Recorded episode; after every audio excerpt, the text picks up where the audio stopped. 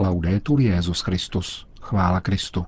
Posloucháte české vysílání Vatikánského rozhlasu v neděli 8. října.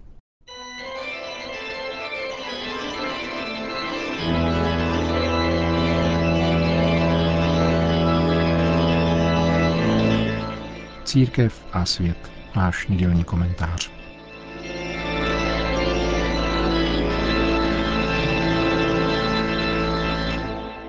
Mezi katolíky křesťanského kulturního okruhu se ve vztahu k papeži vyskytuje problém. Nenastal ovšem až za nynějšího pontifikátu. Je tu odedávna. Je to neporozumění anebo milné porozumění papežskému magistériu, čili tomu učitelskému úřadu, na kterém se podílí i samotná existence jeho nositele. Bylo by nepoctivé neuznat výskyt této obtíže, která je vyvolána patrně také tím, že je papež milně či nedostatečně prezentován v samotné církvi, zvláště v Evropě. Jedním z témat, kde se dnes tato obtíž, zvláště v Evropě, asi nejvíce projevuje, je postoj k migrantům. Má-li být důraz papeže Františka na přívětivost vůči migrantům správně zasazen do kontextu církevní věrouky, je třeba vzít do úvahy nejprve skutečnost, že vyjádření Kristova náměstka k této, ale i k jiným otázkám nejsou určena výhradně Evropanům, kteří si na ně bezděčně, ale neprávem, činí někdy výhradní nárok. Situace migrantů se totiž v různých částech světa často dosti zásadně liší. Dále je třeba vzít na vědomí, že slova papeže jakožto veřejného činitele mají výhradně pastorační, nikoli politickou povahu. To znamená, že jsou adresována každému člověku osobně, tedy všem, včetně těch, kdo pracují v jakýchkoliv světských institucích, ať už je jejich společenský význam jakýkoliv. Papež ovšem není politický činitel, než kvůli aktivista, přestože z politiky rozmlouvá. Tak jako není jedním z Buenos Aireských sběračů starého papíru, třeba že mezi nimi má mnoho přátel. Není agitátorem nové totalitní ideologie uniformního myšlení, pensé unik, proti níž se explicitně mnohokrát důrazně vymezil. Jeho vystoupení nejsou manipulativní agitací žádné, ani této nové mocenské technologie, která se snaží prostřednictvím lascivních transideologií udusit křesťanskou, kulturní, ba dokonce i lidskou identitu bytostí stvořených k božímu obrazu. Těmto snahám sociálního inženýrství, tématizovaného některými mezinárodními organizacemi, a podporovanými globální finanční elitou se papež naopak snaží plně a zpříma čelit. Proti jejich domýšlivé nevraživosti vůči lidské přirozenosti klade rizícit lásky k duši konkrétního člověka, a to každého, zejména toho znevýhodněného.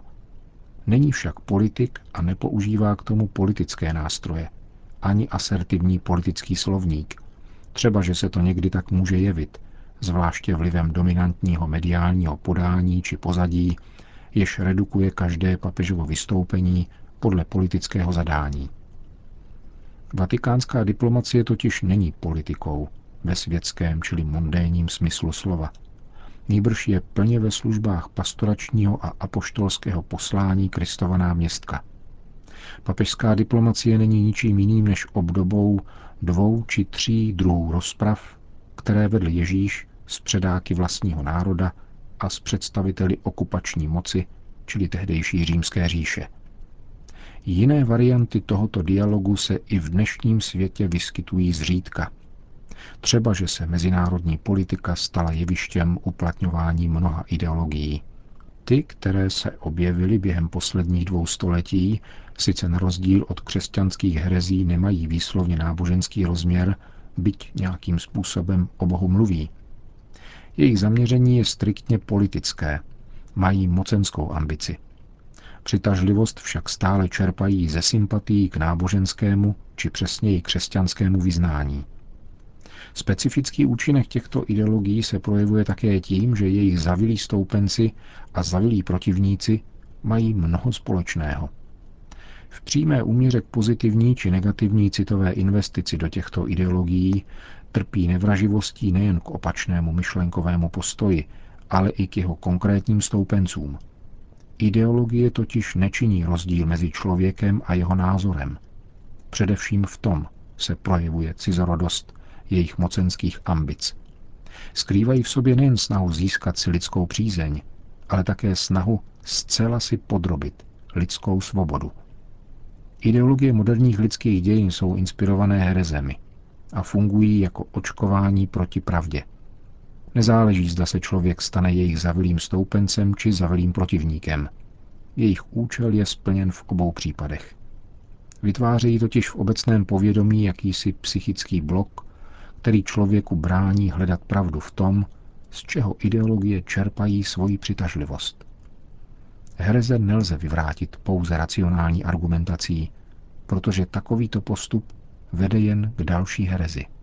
Jako příklad lze uvést ideologii národní suverenity, která byla během 19. století sugerována Evropě jako výraz pokroku a svobody, aby byla později, v polovině 20.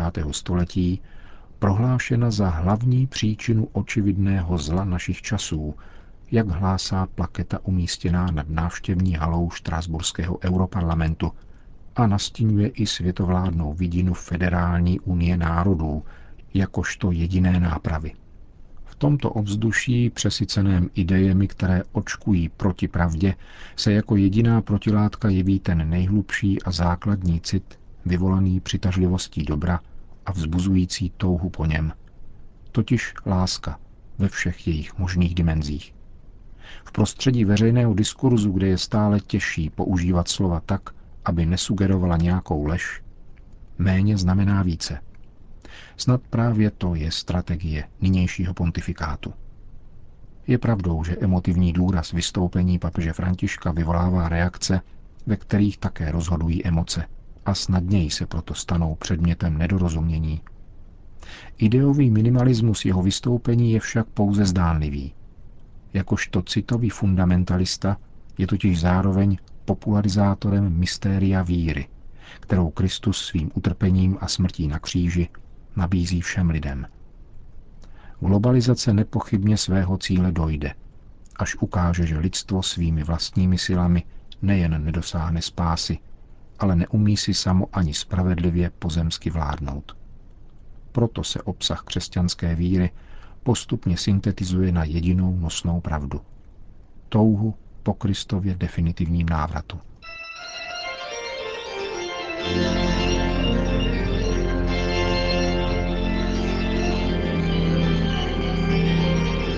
To byl komentář Církev a svět.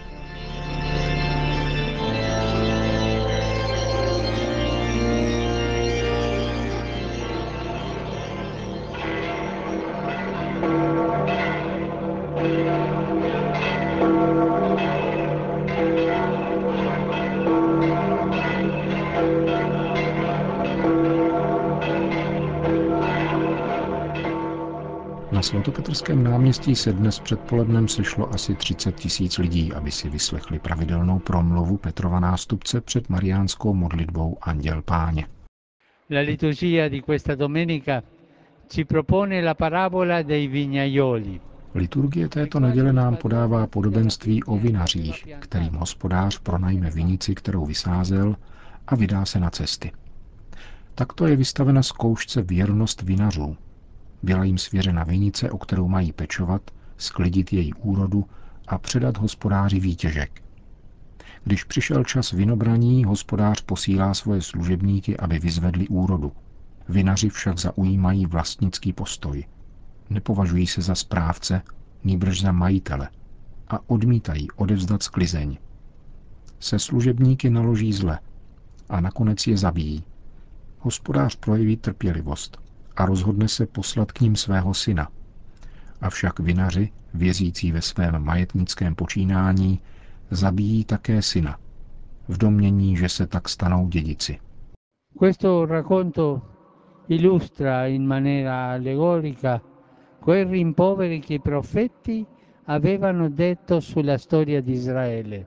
Tento příběh alegoricky ilustruje výtky, které pronášeli proroci o dějinách Izraele – Tyto dějiny jsou také naše. Mluví o smlouvě, kterou chtěl Bůh uzavřít s lidstvem a povolal k účasti na ní také nás. Jako každý příběh lásky mají tyto dějiny svoje pozitivní momenty ale jsou poznamenány také zradami a odmítnutími. K porozumění tomu, jak Bůh Otec odpovídá na odmítnutí lásky, kterou nabízí v této smlouvě, klade evangelium do úst hospodáře oné vinice otázku. Až pak přijde pán té vinice, co pak asi s těmi vinaři udělá? Tato otázka podtrhuje, že boží zklamání nad proradným jednáním lidí nemá poslední slovo. Tady je velká novost křesťanství. Bůh, ač zklamán našimi pochybeními a hříchy, neruší svoje slovo, nezastavuje se a především se nemstí. Ma fratelli e sorelle, Dio non si vendica, Dio ama, non si vendica, ci aspetta per perdonarci, per abbracciarci. Bratři a sestry, Bůh se nemstí. Bůh miluje. Nemstí se a očekává nás, aby nás objal. Prostřednictvím odvržených kamenů, a Kristus je prvním kamenem, který stavitelé odvrhli, Bůh přes slabost a hřích nadále podává nové víno své vinice, to znamená milosedenství. Novým vínem pánovi vinice je milosedenství. Jedinou překážkou této houževnaté a něžné boží vůle je naše arogance a naše domýšlivost, jež občas propukne v násilí. Tváří v tvář těmto postojům a tam, kde není úroda, uchovává si Boží slovo veškerý důraz této výtky a varování. Vám bude Boží království odňato a bude dáno národu, který ponese jeho ovoce. L'urgenza di rispondere con frutti, frutti di bene, Naléhavost odpovídat přinášením plodů dobra na povolání, kterým nás volá Pán, abychom se stali jeho vící, nám umožňuje chápat, co je v křesťanské víře nového a původního. Není tvořena pouhou sumou předpisů a morálních norem. Nýbrž je především nabídkou lásky, kterou Bůh skrze Ježíše prokázal a nadále prokazuje lidstvu. Je to pozvání vstoupit do tohoto příběhu lásky – stát se živou a otevřenou vinicí, jež oplývá plody a nadějí pro všechny. Zavřená vinice může spustnout a produkovat plané hrozny. Jsme povoláni výjít z vinice a dát se do služby bratřím, kteří nejsou s námi, abychom sebou vzájemně otřásli, dodali si odvahu a připomínali si, že máme být pánovou vinicí v každém prostředí, včetně toho nejodlehlejšího a nejobtížnějšího. Cari fratelli e sorelle, invochiamo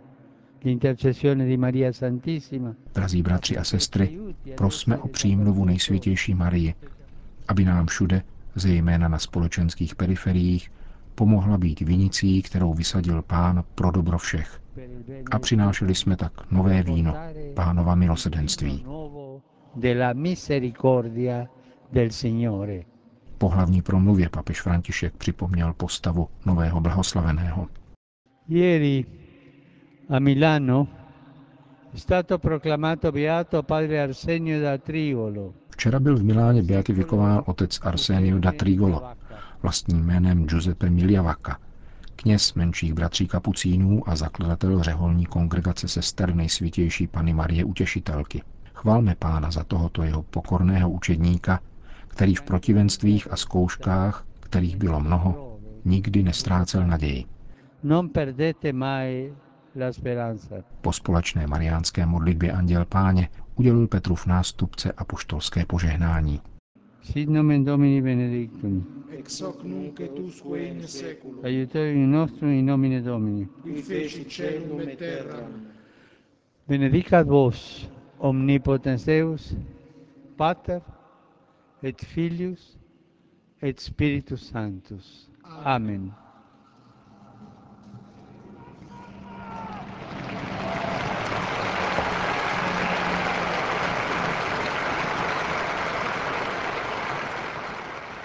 Končíme české vysílání vatikánského rozhlasu. Chvála Kristu. Laudetur Jezus Christus.